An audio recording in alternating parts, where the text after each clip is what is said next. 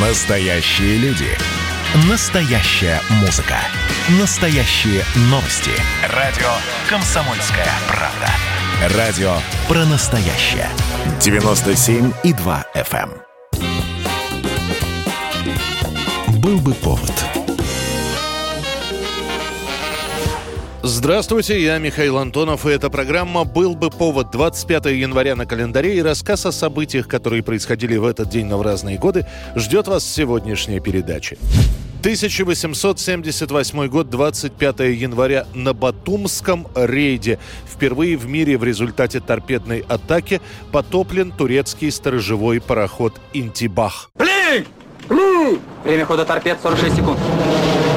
Инициатором первого применения торпед, тогда их называли просто самодвижущиеся мины, на русском флоте был 29-летний Степан Макаров.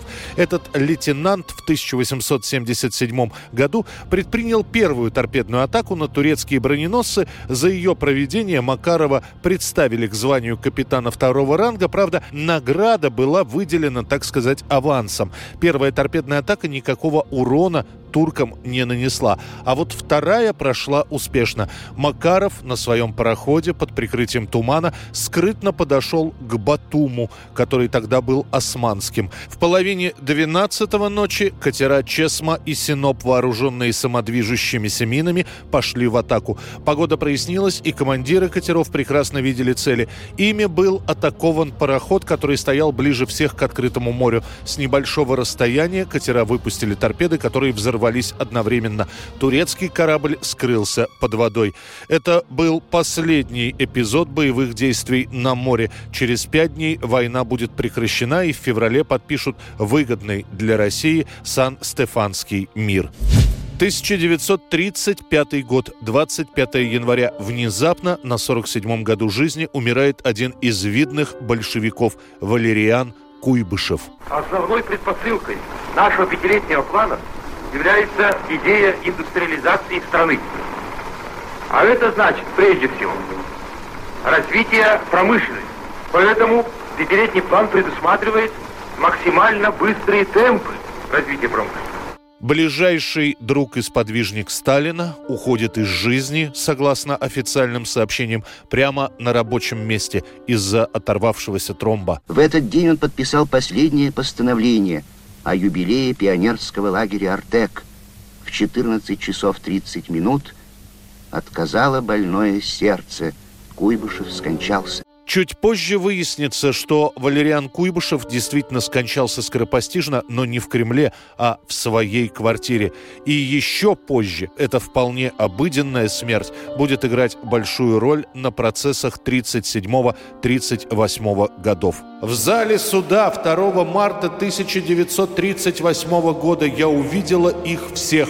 Вот они, убийцы. Это они убили товарищей Кирова, Куйбышева, Минжинского, Горького и его сына.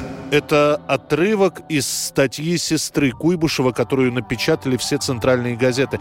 Начиная с этого момента меняется и официальная версия смерти Куйбышева. Уже не просто скончавшийся от сердечной болезни, а специально отравленный по приказу Генриха Егоды.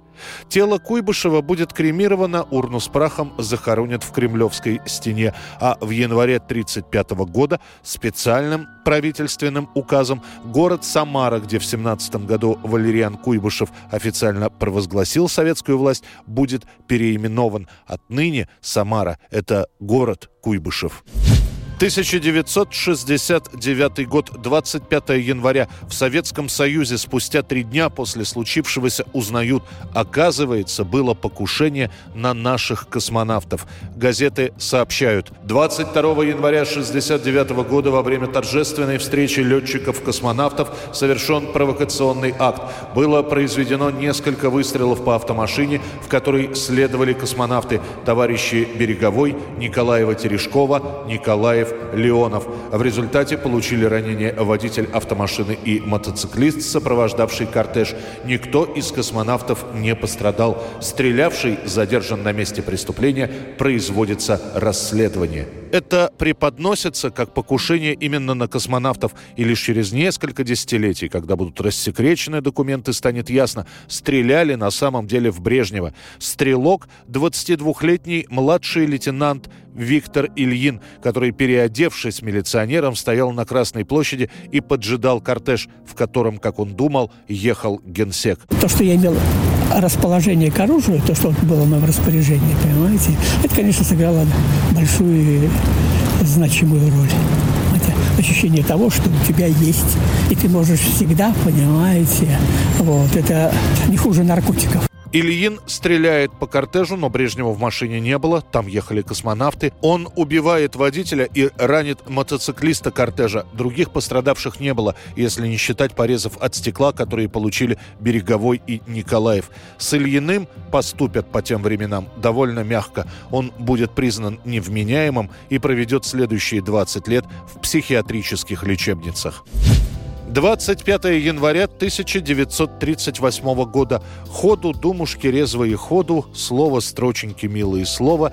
Первый раз получил я свободу по указу от 38-го. В московском родильном доме номер 8, расположенном на Третьей Мещанской улице, у 26-летней Нины Высоцкой в 9 часов 40 минут рождается сын Владимир будущий актер театра и кино, поэт Владимир Высоцкий. Там за стеной, за стеночкой, за перегородочкой Соседушка с соседочкой баловались водочкой. Все жили вровень скромно так, система коридорная На 38 комнаток всего одна уборная. Здесь на зуб зуб не попадал, не грела телогреечка Здесь я доподлинно узнал, почем она копеечка.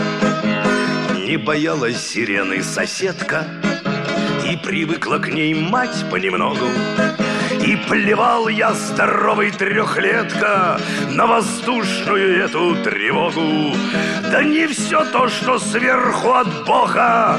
И народ зажигалки тушил И как малая фронту подмога. Мой песок и дрявый кувшин И било солнце три луча Сквозь дыры крыш просеяно На Евдоким Кириллыча и Гисю Моисеевну Она ему, как сыновья, да без вести пропав пропавшие. Эх, киська, мы одна семья, вы тоже пострадавшие, вы тоже пострадавшие, а значит обрусевшие, мои без вести павшие, твои безвинно севшие.